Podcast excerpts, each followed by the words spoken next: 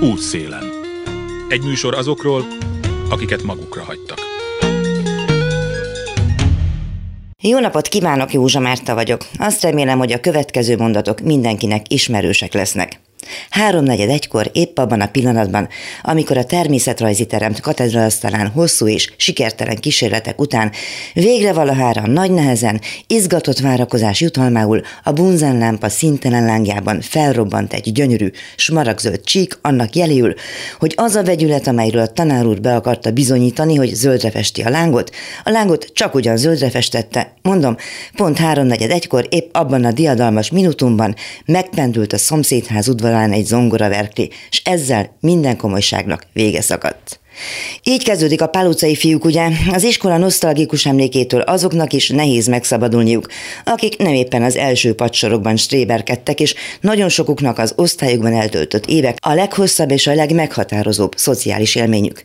Mondjuk, aki nem dolgozott egy munkahelyen nyolc évig egyfolytában, annak a nyolc általános az az idő, amit a legtöbb emberrel együtt töltött. Beleértve a tanárokat, akikkel talán sokkal több időt töltöttek abban az időszakban, mint a szüleikkel. Erről beszélgetek, amikor nézeget nézegetem a távozó tanárszámlálót, mert van ilyen lista, elérhető az interneten. Akik ott szerepelnek, már biztosan nem lesznek jelen a 10 meg 20 éves osztálytalálkozókon. Meg az 50 éveseken sem, ahol már nagymamák és nagypapák emlegetik nebulókorukat. Nem adnak neki szerenádot, nem emlegetik évtizedekig egy-egy bakiát, vagy kedvességét, vagy szigorát, vagy kedvenc mondását. Nem írják meg alakjukat legtehetségesebb diákjaik regényben, és nem fogják megmagyarázni kedvenc diákjaiknak, hogy kövessék őket a katedrán. Ennyi.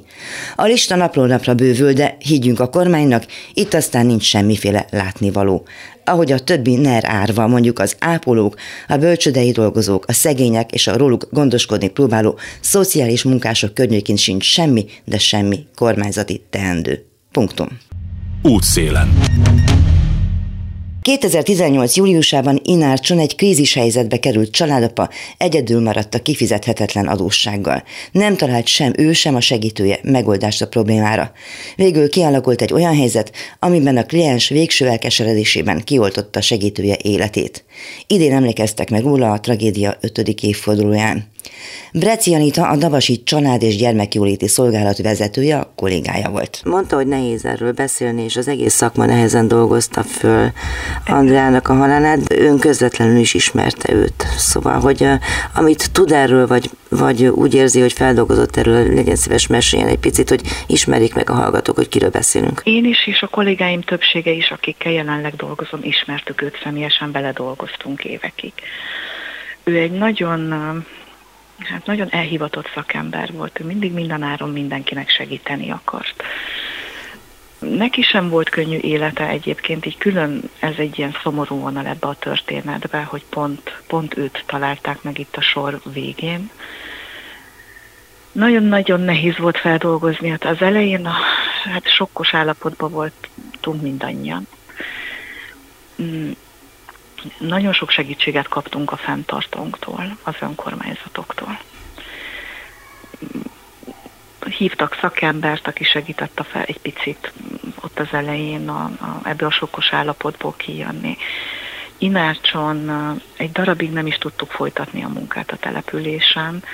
Ugye le is volt zárva az épület, ahol történt a tragédia, amit egyébként külön érdekesség a történetben, hogy nem olyan sokkal korábban kaptuk meg ezt az épületet, egy gyönyörűen felújított, kényelmes épület volt, és azután átköltöztettek minket egy másikba, hogy kicsit közelebb legyünk, talán védettebbek legyünk az önkormányzat épülete mellé közvetlen. Tehát történtek olyan momentumok, amik segítettek ezen egy picit, de, de nem, nem hazudok, tehát hosszú idő volt, mire átmentünk a kollégákon, kollégákkal ezen a nehéz időszakon. Én hosszú ideig mindenki úgy végezte a munkáját, hogy hogy nagyon, nagyon figyeltük az ajtót, hogy kilép be, meg, meg, meg atyaig mit szeretne tőlünk. Miközben ugye az ajtón segítséget kérő emberek lépnek be. Tehát van ebben valami olyan hogy így, így nem lehet munkát végezni. Aztán nagyon sokat beszélgettünk, és gondolkodtunk azon, hogy hogyan történhetett, vagy hogyan lehetne ezt elkerülni, vagy minek kellett volna történni, vagy, vagy hogy lesz ez a jövőbe. De aztán a vége ezeknek a kockázat elemzéseknek csak arra jutottunk, hogy maga ez a konkrét haláleset valahogy sehogyan sem lehet, nem tudtuk volna kiküszöbölni. Értem ezt úgy, hogy hogy ez egy kivétel. Igen, hogy meg kell az ügyféllel őrizni azt a, azt a, a jó értelembe vett az intim bizalmi kapcsolatot, hogy ketten ülünk bent a szobába, és ő el tudja mondani a problémáját, amiért bejött. És ezt egy szakember sem adja föl. Tehát nem, ül ott egy, nem ülhet ott senki más abba, abba a légtérbe, ahol én beszélgetek az ügyféllel. Ez az eset pedig egy pillanatműve volt. Gyakorlatilag, ha az ajtó előtt ül egy rendőr, ez akkor is ugyanez a valami elkattant. Igen, igen, tehát itt nyilván pszichés olyan problémái voltak az elkövetőnek. Tudom, hogy szakmailag őt, őt is áldozatnak kell tekinteni. Nekünk, nekem, szem, inkább magamról beszélek, nekem ez még mindig nehéz, hogy őt annak lássam. Az eszemmel tudom, hogy az, de érzelmileg nehéz ezt így látni még mindig. Mondja, Anita, mi hajtott erre a szakmára, vagy elfelé a szakma felé? hogy tudta azt így tovább csinálni, hogy akkor maradok és csinálom? Hát a másik felé, a második felével a kérdésnek kezdeném, az a, a, a könnyebb. A maradást, azt én azt gondolom a mi kis csoportunk a munkahelyen, a kollégák, akikkel nagyon régóta dolgoztam együtt, nagyon együtt teveztünk ebbe a csónakba, és együtt rángatgattuk ki egymást ebből a gödörből. Ez egy olyan megtartó erő volt itt, hogy nekem nem volt kérdés, hogy maradok. De fel sem merült, hogy ne, igazából. Ahogy hogyan került, keveredtem ide, ez talán volt véletlen is, meg volt tudatosság is hogy hogyan kerültem én erre a területre. Nekem nagyon tetszik ez a professzionális segítségnyújtás, nem az adományozás rész, hanem kimondottan, tehát maga a szociális munka, ez az, ez az alkalmazott társadalomtudomány részéről megközelített professzionális segítségnyújtást, hogy hogyan tudunk a saját személyiségünkkel elérni egy egyénnél, vagy egy csoportnál, közösségnél valami változást és itt ugye mindenki a személyiségét tudja belevinni, és azzal tud dolgozni. Nagyon kevés eszközünk van. Most mennyire nehéz terep? Maga a város nem mondanám nehezebbnek, egy átlagos település, gyakorlatilag a magyar átlagot leképező problémákkal. De ugye hat település tartozik szorosan a családsegítés szempontjából az intézményhez, ugye Inács, Kakucs, Újhatján, Új Lengyel, Pusztavacs települések, és mindegyiknek megvan a maga jellegzetessége, mindegyik településnek, nem, nem mondanám nehezebbnek.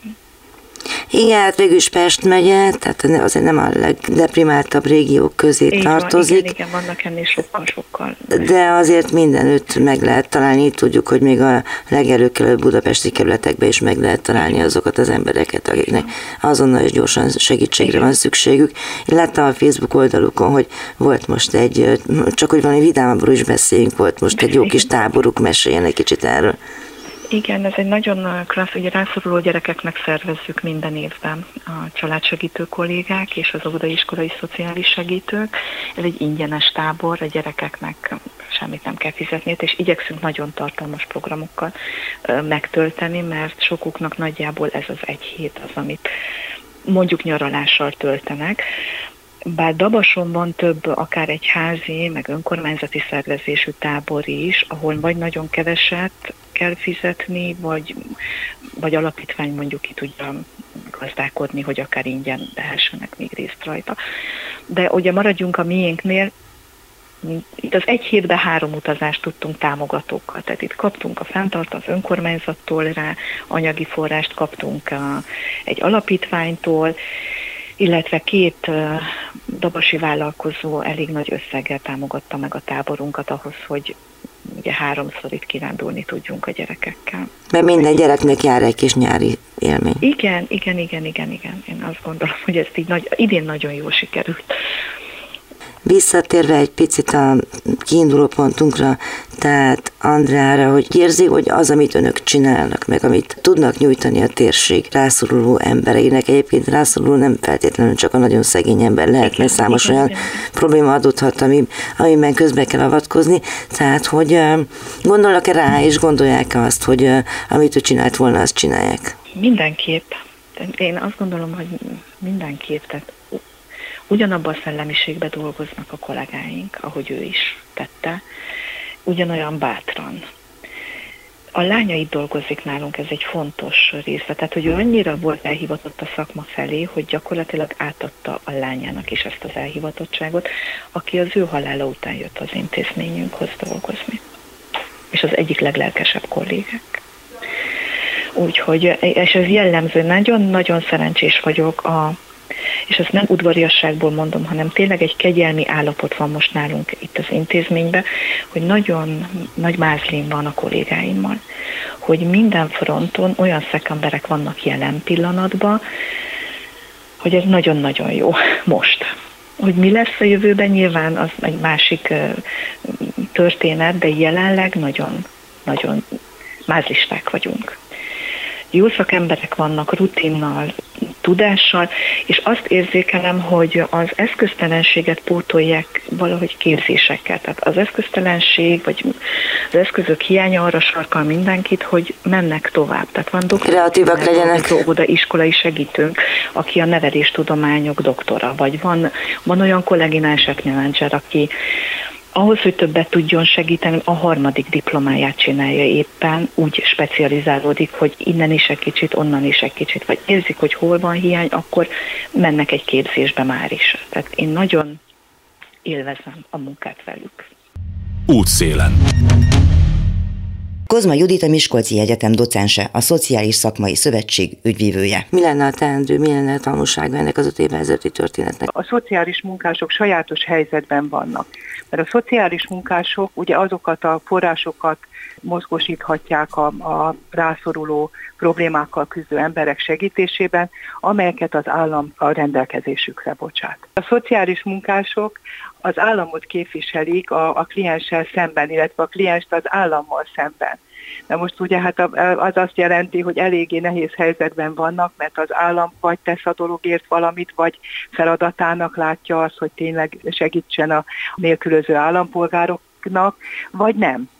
És ebben a pillanatban Magyarországon az állam nem tartja igazából elsődleges felelősségének azt, hogy kezelje azokat a problémákat, vagy segítse azokat az embereket, akik nagyon súlyos helyzetbe kerültek. Most nézem meg ezt a helyzetet, ugye, ami 2018. július 11-én történt. Az elkövető egy 61 néhány éves ember volt, aki valamikor évekkel ezelőtt fölvett 10 millió hitelt, ami a végén 54 millióra rúgott.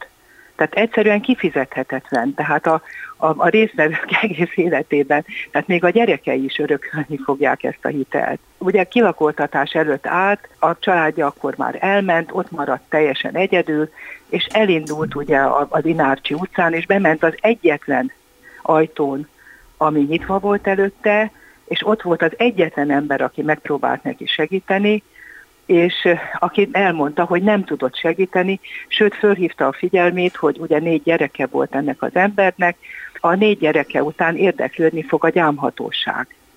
Most ugye ez egy nagyon súlyos krízis helyzet, amiről tudjuk azt, hogy feltorlódik a feszültség, és ez a feszültség kitört abba, hogy végül is leszúrta a kollégánkat. Nem volt más kéznél. Ugye érti? Tehát ebben a helyzetben ugye... Ő az első, akivel találkozott, és az egyetlen élő ember, vagy a többi gondolom hivatal volt, meg papír volt, meg bármi egyéb. Nem, nem találkozott senkivel. Tehát a, a, a végrehajtóval találkozott, aki megmondta neki, hogy holnap, holnap ki kell költözni a lakásból, mert kész, mert a ház nem, nem az övé többé. Ezt a helyzetet ismerjük, ugye mondom, krízis helyzetnek hívják. Ugye az egyik lehetősége ennek az embernek az volt, hogy fölmegy a padlásra és fölköti magát, ugye a falusi szokások ezt írták volna elő, nem ezt tette. Egyébként ezt a lehetőséget említette ez az ember a tárgyaláson. Tehát én azt gondolom, hogy ebben a helyzetben két áldozata van a dolognak. Tehát két család áldozata van. Két család áldozata van, illetve két ember áldozata van az állami szociális gondatlanságnak. És akkor ezek után ugye láttuk azt, hogy utóbb, az utóbbi időben a, a legújabb törvénymódosítás, ugye a szociális törvény módosítása ugye mit ír elő? Mindenki felelős magáért. És, és utolsó sorban az állam, igen.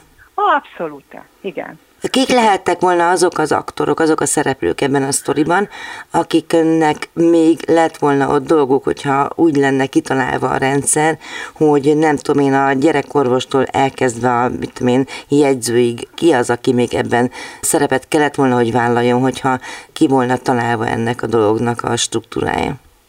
Nézd az önkormányzatnak. Tehát az önkormányzat az egyetlen olyan helyi tényező, amelyik ez, ezekben az ügyekben valamit tenni tud. Tehát például, hogyha van rá lehetősége, tehát mindig ugye ezt ki kell emelni, hogyha van lehetőség.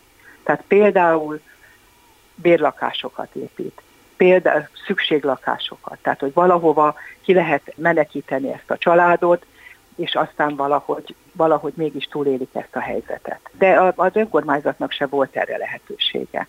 Na jó, de hát az önkormányzatok is attól függenek, hogy körülbelül mit gondol az állam az önkormányzatok szerepéről, és mennyi mozgásteret biztosít nekik. Igen, egészen pontosan, igen szociális munkások nagyon nehéz helyzetben vannak, mert nem csak az, hogy eszköztelenek, és nem azért, de azt írja elő ugye az eskü, minden végzett szociális munkás leteszi a, az esküt arra, hogy, hogy a nélkülözés és szenvedés enyhítésére és a, a, az elesettek szolgálatára, képviseletére fogja minden erejét áldozni. Erre teszi le az esküt. Na most ehhez képest ott áll ez az ember, aki teljesen elmagányosodott, teljesen mindenből, mindenből kifosztódott, semmilyen sem maradt, csak a rettenetes dühe maradt, semmi más.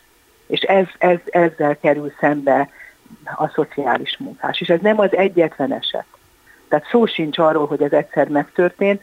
Nap mint nap vannak ilyen dükitörések az irodákban, nap mint nap áldozatai a, a kollégák a, a verbális abuzusnak, hát ez volt az, amikor le is, le is szúrta az illető. Nehogy egy következő ilyen eset legyen egy apropója annak, hogy elkezdenek gondolkodni arról, hogy mi a szociális munkának a jövője, de hogy látja szakemberként, hogy mi az, amit nyilván mondta, hogy az önkormányzat, persze, igen, oké, okay, de igen. hát azért alapvetően egy kormányzati gondolkodásra volna szükség abban a tekintetben, hogy a ráadásul a Covid után, meg a válság után, vagy válságban hogyan kellene kezelni a minden bizony bizonyal nagyon sok helyen felbukkanó ilyen eseteket. Az elmúlt öt évben, ugye miután megtörtént ugye a, ez a gyilkosság, és tényleg nagy port vett fel, és tényleg a közvéleményt is megmozgatta, tehát szinte minden sajtótermék írt róla, akkor a minisztériumban a szakszervezeteknek a javaslatára létrejött egy szakértői bizottság,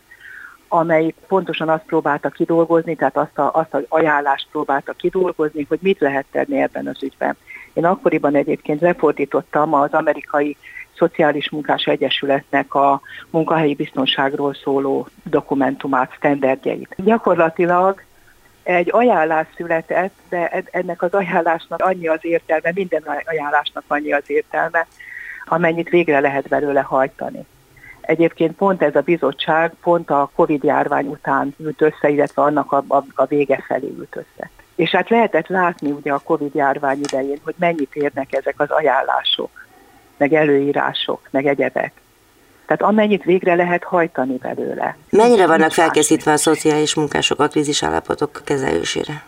Hát tanítjuk, tehát ők tudják, nem, nem ismeretlen a szociális munkások előtt. Mit mondhat az ember ilyenkor? Tehát az, hogy mit tudom én, szaladják kifele. Ketten voltak összesen egy helységben. Hát igen, meg azt tudjuk, hogy hiába tanítanak valamit, önvédelmet, hogyha az ember konkrét éles helyzetbe kerül, akkor az lehet, hogy elfelejtés. Mit tudom én, hát nem, nem csak működik. elfelejtett, lebénul egyszerűen. Vagy megpróbál, megpróbál csöndesen, békésen, megpróbálja megnyugtatni. De hát ez ilyenkor nem megy, tehát ez nem, ez nem működik. És egyáltalában azt sem tudjuk, hogy hány, hány másodperc vagy perc telt el addig, ameddig előrántotta azt a bicskát, ami, ami mindig is a zsebében van, volt, és miután bicska volt a zsebében, hát úgy viselkedett, mint disznóöléskor, bocsánat. Ez borzasztó. Ugye öt év telt el. Mi történt ez alatt az öt év alatt, milyen tanulságokat lehetett levonni, merre indult tovább a feldolgozásban a szakma, és hol tartunk most? A szakma eldöntötte, tehát nagyon jó volt, hogy ezen az eseményen, ezen nyolc szervezet, nyolc szociális szervezet vett részt, négy szakszervezet és öt szociális egyesület, illetve hát a Szociális Szakmai Szövetség, amely maga is nyolc szervezetnek a szervezete. Tehát, hogy ez nagyon jó, mert ez azt jelenti, hogy eldöntöttük azt, hogy mindenképpen fogunk gyártani szakmai sztenderdeket arra vonatkozóan, hogy hogyan, hogyan kell a, a munkahelyi biztonságot erősíteni. Ez fontos, mert nagyon sok minden azon múlik, hogy mi mennyire vigyázunk egymásra. Egyébként hozzá kell tenni, hogy nagyon sok előírás, illetve nagyon sok szokás van a szociális intézmények gyakorlatában, ami pontosan a munkahelyi biztonságot szolgálja. Tehát például az, hogy mit tudom én, a város szélén levő putriba nem egyedül megy egy szociális munkás, hanem általában ketten mennek. Tehát ez már általában önmagában sokat segít a helyzeten. Vagy ha hallja, hogy, hogy valami történik a szomszéd szobában, akkor átmegy és szól, a, tehát hogy mondjam, kiszabadítja a kollégát a helyzetből. Tehát nagyon sok minden azon múlik, hogy belül mit tudunk csinálni, de hát nem ez a dolognak a lényege, hanem az, hogy legyenek, legyenek eszközeink, legyenek forrásaink. Egyébként meg kell, hogy mondjam, hogy például a Máltának vannak. Tehát ez is jellemző, hogy az egyházaknak, illetve az egyházi szervezeteknek az állam ad forrásokat. Más kérdés, hogy azt lehet látni, hogy általában a probléma nagyságához képest nem eleget, de valóban vannak ezek a jelenlétpontok, amiket a Málta és az egyházak, ahol dolgoznak, ahol ezeket építették fel, és hogy ezekben vannak források. Tehát az állami szolgálatokra nem marad egyáltalán. Szociális munka arról szól, hogy az, az állampolgároknak vannak szociális jogaik. Tehát az államnak kötelessége az állampolgárok védelme abban az esetben, hogyha nehéz helyzetbe kerültek szociális szempontból. Az egyházi szolgálatok nem erről szólnak. Az egyházi szolgálatoknak egy része egyszerűen arról szól, hogy térj meg, mert a minden probléma oka a bűn. Ez nem vicc egyébként, ezt egészen komolyan mondom. Most állítottam össze a párbeszéd nevezetű folyóiratunknak egy külön számot, amiben benne vannak az egyházak is, úgy az a címe, hogy Szociális Munka, Spiritualitás Egyházak, magam is hívő ember vagyok, tehát a spiritualitás nekem is fontos, és ebben leírják egyébként, tehát, hogy a diakónia az tulajdonképpen a református, illetve a keresztény szociális munka, és az a feladat, hogy térítsen ez az, az magának a, a szociális munkának általában, mint, mint hivatásnak, ez lehetetlen, tehát ez elképzelhetetlen. Van-e elegendő szakember ahhoz, hogy ezeket a mostanában nagyon gyakran emlegetett krízishelyzeteket kezeljük? Az a probléma, hogy nem csak anyagi forrás hiány van. Lehet, hogy tudásforrás hiány is van, de, de az, azt nagyon igyekszünk pótolni. De a harmadik, amiből hiány van, az az ember. Olyan helyzetek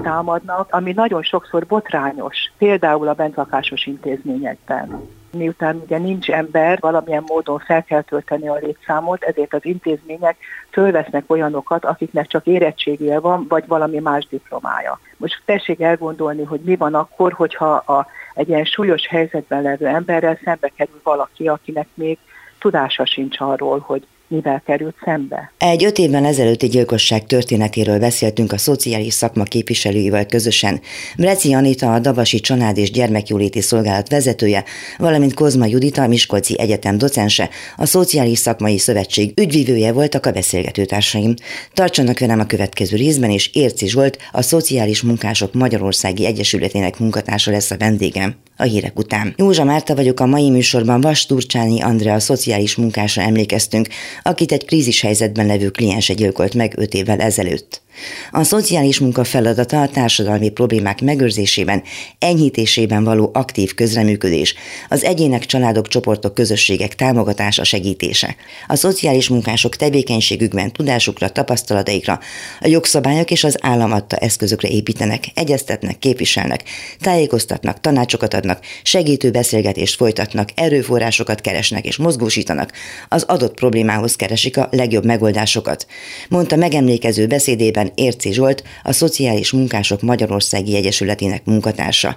Mindenek részleteit beszéljük meg most. Öt évvel ezelőtt Tinácson az volt a történet, hogy volt egy ügyfél, aki egy kilátástalan helyzetbe került, nem tudta fizetni az adósságait, ugye ráverezték a házat, költöznie kellett, bízott a családsegítőbe, hogy hát tud segíteni, nem tudott neki segíteni a családsegítő, tehát volt még két kiskorú gyermeke, kilátástalan helyzetbe került, előállt nála egy ilyen beszűkült tudatállapot, amikor már csak irracionális szelekvésre volt képes, és a nála lévéskéssel nemes egyszerűséggel leszúrta a kollégát, tehát itt robbant a, a feszültség, hogy ez, ez volt így, így röviden. És lehet két árva család, az egyik a kollégája, a más ped, másik, pedig a, másik pedig az Igen. ő gyerekei is Így van az ő gyerekei, mert hogy, tehát ő azért börtönbüntetést kapott, elítélték, úgyhogy két család élete siklott ki ezen a történeten véglegesen is visszafordíthatatlanul. Hogy lehetett volna ezt a történetet megelőzni? Ki az, akihez ilyenkor a szociális munkás segítségért tud fordulni? Nem tudom én, az orvostól elkezdve a bárkiig, polgármesterig. Az a nagyon nagy helyzet, hogy tehát ez, ez, ez nagyon összefüggő ez a történet, tehát ugye egyrészt a, az átmeneti ellátás kapacitás hiánya, tehát nagyon sok esetben az ilyen családoknak a problémájára megoldás lenne a családok átmeneti otthona, ahol ugye egy évig tartózkodhatnak, ez alatt esetleg egy kis tőkét össze tudnak szedni, hogy egy albérletet tudjanak bérelni, tehát ez, ennek ez lenne a célja ennek a szolgáltatásnak. Sajnos az a baj, hogy ezek az intézmények szinte állandóan telt házzal üzemelnek, úgyhogy kilométeres várólisták vannak, és nagyon-nagyon nehéz bekerülni ezekbe az intézményekbe. Ez egy nagy megoldás lehetett volna. A másik, hogy ugye hogy egy fél, tehát hogy egy ember ennyire, ennyire mentálisan rossz állapotba kerül, ennek azért előjelei vannak, tehát ezt azért az egészségügyi ellátórendszernek is kezelnie kéne. Sajnos egyre több és több olyan mentálisan sérült ügyfelünk, ügyfele van a segítőknek, akiknek, tehát mondjuk adott esetben pszichiátri betegek nappali ellátására vagy pedig a pszichiátriai szakellátásra lenne szüksége, tehát bentlakásos intézményben. Na most itt is nagyon nagy a beterheltség, tehát nem tudjuk elhelyezni. Ugye ezeknek az ügyfeleknek a, az anyagi helyzete nem engedheti meg, hogy magánintézményben fizetős helyre bekerüljön. Ezen kívül, tehát a bentlakásos pszichiátriai betegek férőhelyei is roppant alacsonyak Magyarországon, tehát magyarul azt lehet mondani, hogy elmeszociális otthon szinte alig van, ahova ezek a, ezeket a mentálisan terhelt ügyfeleket el lehetne helyezni. A családsegítők, meg a szociális munkások ilyenkor, tehát ugye az esküjükhöz hívenőt próbálják kezelni a helyzetet, de eljön az a pont némely esetben, és ugye ez történt 5 évvel ezelőtt Inácson, amikor, amikor robban az ügyférés ott már nincs kontroll, tehát azt már ott nem lehet kontrollálni senkinek. Mennyire veszélyes szakma ez? Hát, igen, szóval veszélyes szakma.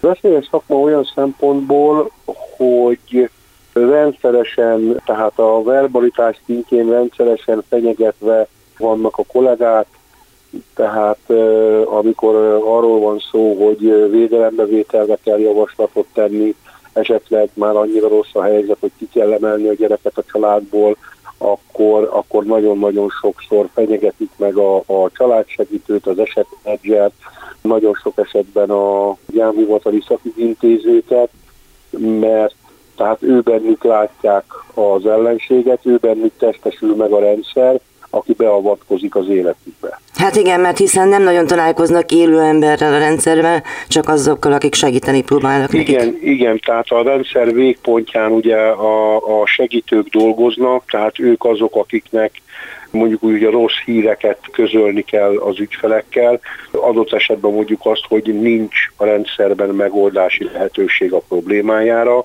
vagy ha esetleg lenne is, nem tudjuk igénybe venni a szűkös kapacitás miatt. Amikor ez a tragédia történt 18-ban, akkor a szakma elhatározta, hogy megpróbál javaslatokat megfogalmazni, és megreformálni a dolgokat annak érdekében is, hogy legyen biztonságosabb a segítő szakma, meg hát mindenki számára legyen biztonságosabb, a kliensek számára is. Igen. Ez az egyeztetés, mintha így elhalni látszott volna. Mi volt ennek az oka?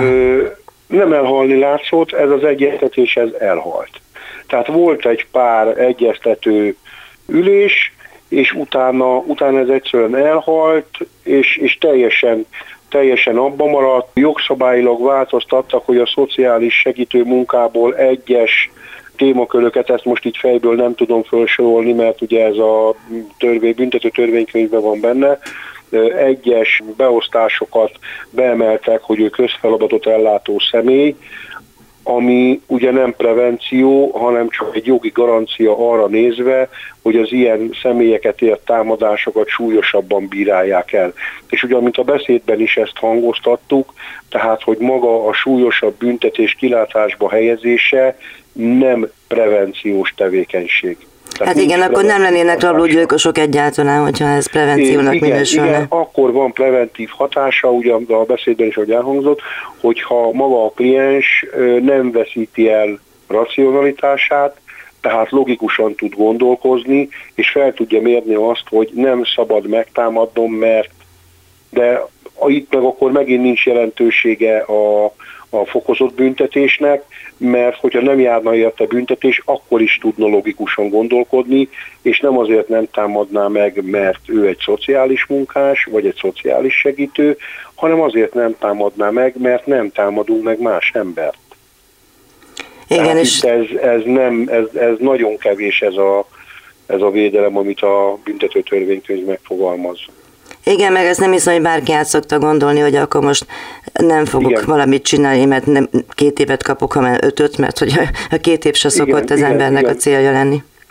Igen, tehát ez nagyon kevés, nagyon kevés. Itt sokkal hathatóbb intézkedésekre van szükség, és ugye itt nem arra gondolunk, hogy az iskola rendőrség példájára minden irodába és minden intézménybe rendőr, vagy vagyonőr, vagy, vagy szociális rendőr, vagy bárki ott megjelenjen, mert az sem megoldás, tehát ez elveszíteni, mert is, hogy tehát elveszne az ügyfél segít közötti bizalmas kapcsolata. Most ugye egy interjú szobában nem lehet beállítani senkit, hogy őrizze a szociális munkást, mert ott már akkor nincs bizalmi kapcsolat. Itt, itt olyan intézkedésekre van szükség, amely eszközöket ad a segítők kezébe, hogy valódi és hatható segítséget tudjanak nyújtani. Tehát, hogyha egy ilyen probléma van, hogy egy családnak elárverezik a házát, akkor ne legyen fejfájása senkinek, mert két telefonnal egy családok átmeneti otthonába azonnal be lehessen költöztetni a családot. Tehát egyben tudjuk tartani őket. És ezeknek a, ennek az eszközrendszernek lenne egy preventív hatása. Hát igen, meg azt is mindig szokták mondani, hogy ha a gyerekeket kiemelik a családból anyagi jogok miatt, az gyakorlatilag a nap végére sokkal drágább megoldás is lenne, mint az, hogyha szerezni nekik igen, valami otthont. A jogszabály szerint pusztán anyagi okok miatt gyermeket családból Magyarországon kiemelni nem lehet. Napi gyakorlat. Igen, csak ugye, tehát itt az a probléma, hogy ez így nagyon szépen és jól hangzik, ez az egy mondat kiemelve, hogy anyagi okok miatt tilos de, de itt nézni kell azt, hogy ehhez az anyagi okokhoz milyen más egyéb problémák kapcsolódnak. Tehát egy elhanyagolás, egy más veszélyeztetés, nem tudják biztosítani a gyermek számára a ruházatot, az étkeztetést, azt, hogy járjon iskolába, megfelelő évszaknak, évszaknak megfelelő ruházata legyen. Tehát, hogy ezt nem tudják biztosítani, ez súlyos veszélyeztetés. Tehát közvetve anyagi ok miatt van kiemelve a gyerek, tehát nem közvetlenül. Tehát, hogy most azért, mert elveszítette a valaki a munkahelyét és nincs pénze, ezért nem lehet kiemelni a gyereket. De azt, hogyha emiatt nem tudja a gyereket etetni, ruháztatni, iskoláztatni. Nincs hol laknia. Na most emiatt, emiatt sajnos már igen. És itt megint, megint kéne egy olyan eszközrendszer, hogy ezekben az esetekben megfelelő célzott adományjal, tehát itt most nem arról van szó, hogy mi pénzt szeretnénk a kezünkbe, amivel sáfárkodhatunk az ügyfeleink között, hogy, hogy osztogatjuk, hogy lukokat tömködni be. Ez nem megoldás. Mert ez hosszú távon rendszerfüggővé tenni az ügyfeleket. Hanem arról van szó, hogy ilyenkor olyan hatható segítséget tudjunk adni, amivel átmenetileg meg lehet oldani a problémát, addig egy hónap, egy hét, két hét, talál újra munkát a családfő, lesz bevétel, és újra tudnak gondoskodni a gyermekekről.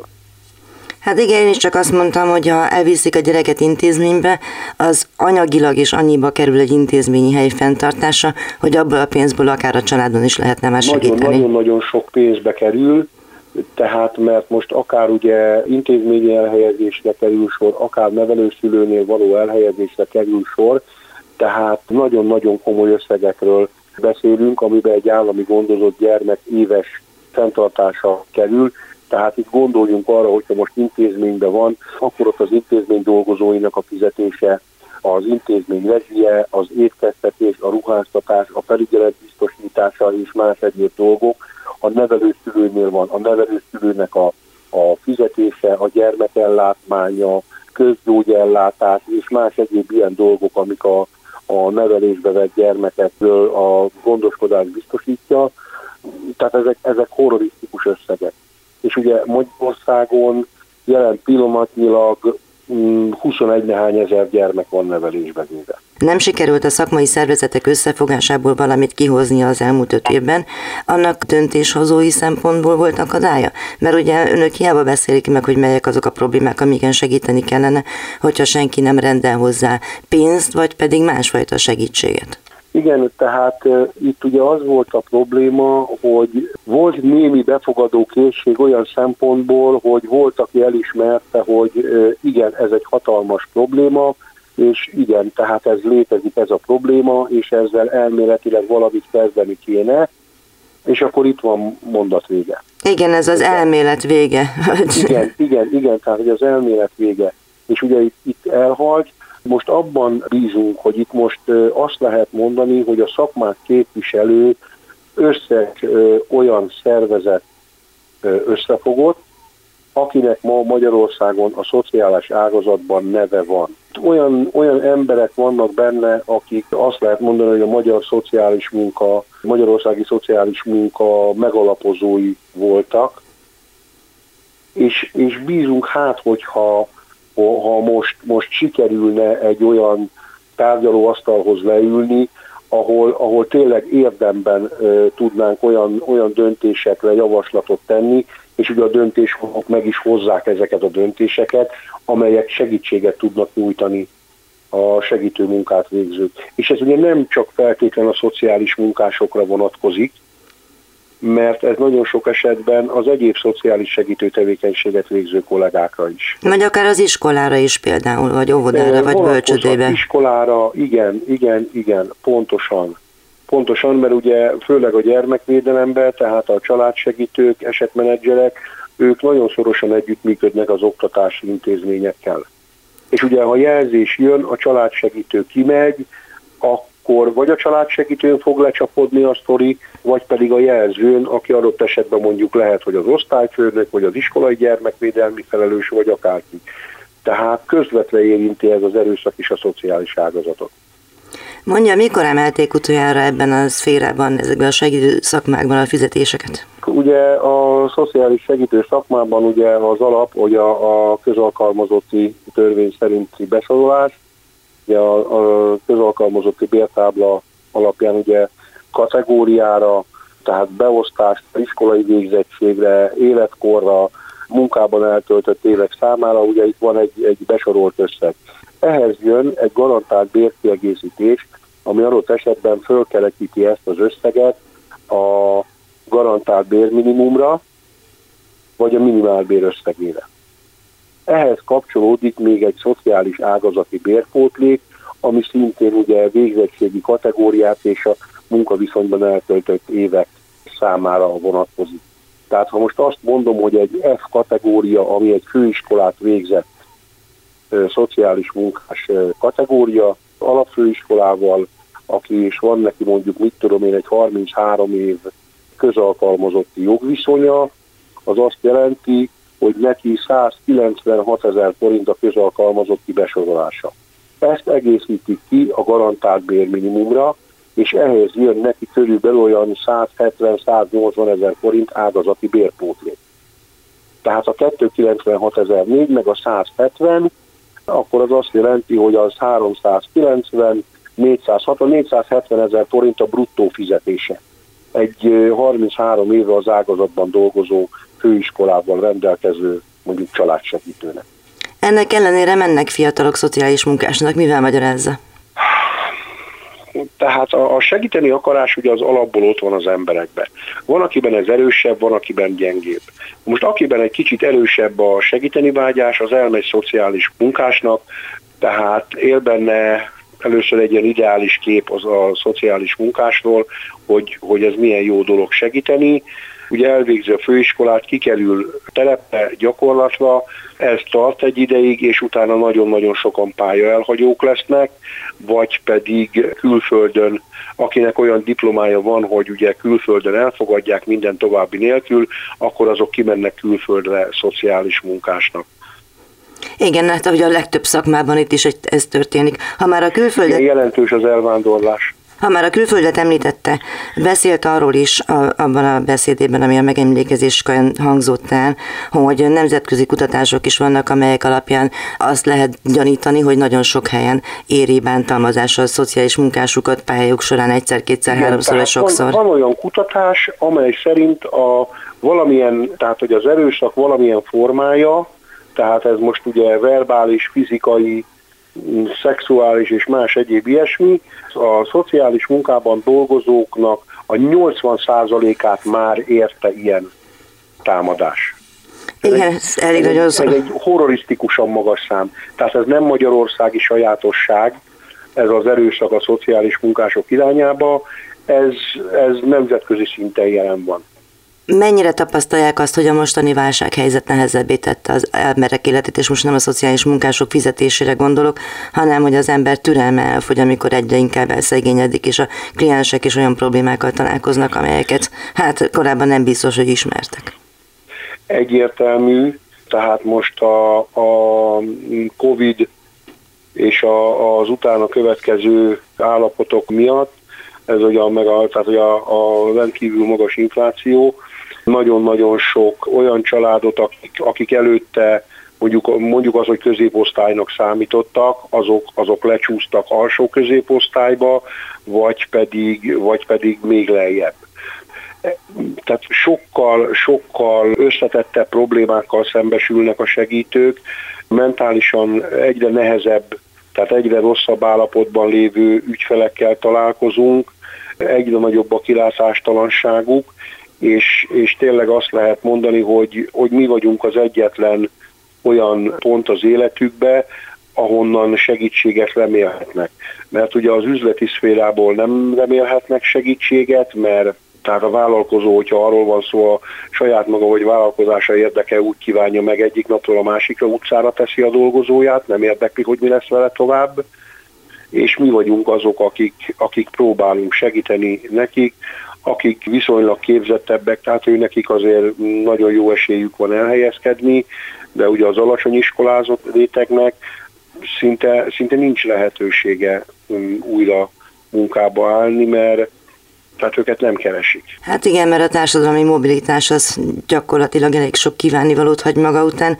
Hát reméljük, hát, hogy... Igen. Ebben is az alacsonyabb társadalmi státuszú emberek sokkal röghöz kötöttebbek, tehát kevésbé mobilisak, mint egy magasabb társadalmi státuszú, tehát adott esetben mondjuk egy, egy jó szakmával rendelkező szakember, tehát és ne beszéljünk főiskolás végzetekről, hanem beszéljünk egy nagyon-nagyon jó munkát végző burkolóról, kartonozóról, köművesről, szakácsról, vagy bárkiről, ő, hogyha kap az ország másik végébe egy olyan állást, amiben ő lát fantáziát, ő el fog menni oda dolgozni. Az alacsonyaknak mi marad? A munkásjárat reggel a 9 személyesbe beülünk, elmegyünk dolgozni, és visszajövünk. Tehát nem tud, nem tud próbálkozni, mert itthon van neki a család, két, három, négy gyerekkel, mivel nem tud elindulni. És gondolom, hogy az ingatlana sem feltétlenül értékes, tehát nem tudja átcserélni igen, igen, ingatlanra. Tehát abban a helyzetben, hogy eladjuk, ugye ezek mind tehát ezek, akik a, ezek a munkás járatok, akik ugye tehát kihasználják ugye a vállalkozók bizonyos szempontból ezeknek az embereknek a helyzetét, ezek általában mind agglomeráción kívülről tehát egy-egy nagyvárosi agglomeráción kívülről jutnak vagy dolgozni, vagy pedig ugye hátrányos helyzetű kistérségekből. Na most ott eladni ingatlant el lehet gombokért. Tehát abból nem tud elmenni egy nagyváros közelébe, és kvázi egy új egzisztenciát megalapozni. Ami elég baj. nincs pénze, mert annyi fizetést nem kap egyrészt, másrészt nem fogadják be négy-öt gyerekkel albérletbe, mert eleve előítélet van velük kapcsolatban, és így azért nehéz elmozdulni a nulláról. Hát nagyon remélem, hogy a szociális szakma képviselőit előbb-utóbb meghallgatják a döntéshozók is, és segítenek. Nagyon szeretnénk, nagyon S- szeretnénk, és tényleg, ahogy ugye Inácson mondtam, tehát itt mi most nem bűnbakot szeretnénk keresni, és nem, nem szeretnénk ezt most senkinek a fejére kiabálni, hogy, hogy bezzek, ki tehettetek volna valamit, hiszen döntési pozícióban vagytok. Nem ez a célunk. Egy párbeszéd elindítása, vagyis hogy mondjuk úgy, hogy újraindítása a célunk, és az, hogy ebből, ebből kézzel fogható eredmény legyen a szociális ágazatban.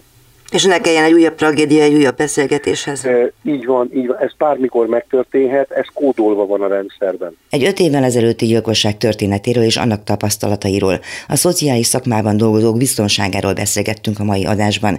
Breci Anita, a Dabasi Család és Gyermekjóléti Szolgálat vezetője, Kozma Judit, a Miskolci Egyetem docense, a Szociális Szakmai Szövetség ügyvivője, és Érci Zsolt, a Szociális Munkások Magyarországi Egyesületének munkatársa voltak a beszélgető társaim. Köszönöm értékes gondolataikat. A műsor a www.clubradio.hu oldalon hallgatható vissza, és megtalálható a podcast felületeinken is. Tartsanak velem a jövő héten, és figyelmüket köszönöm, Józsa Mártát hallották. Önök az útszélen adását hallották a Klubrádióban.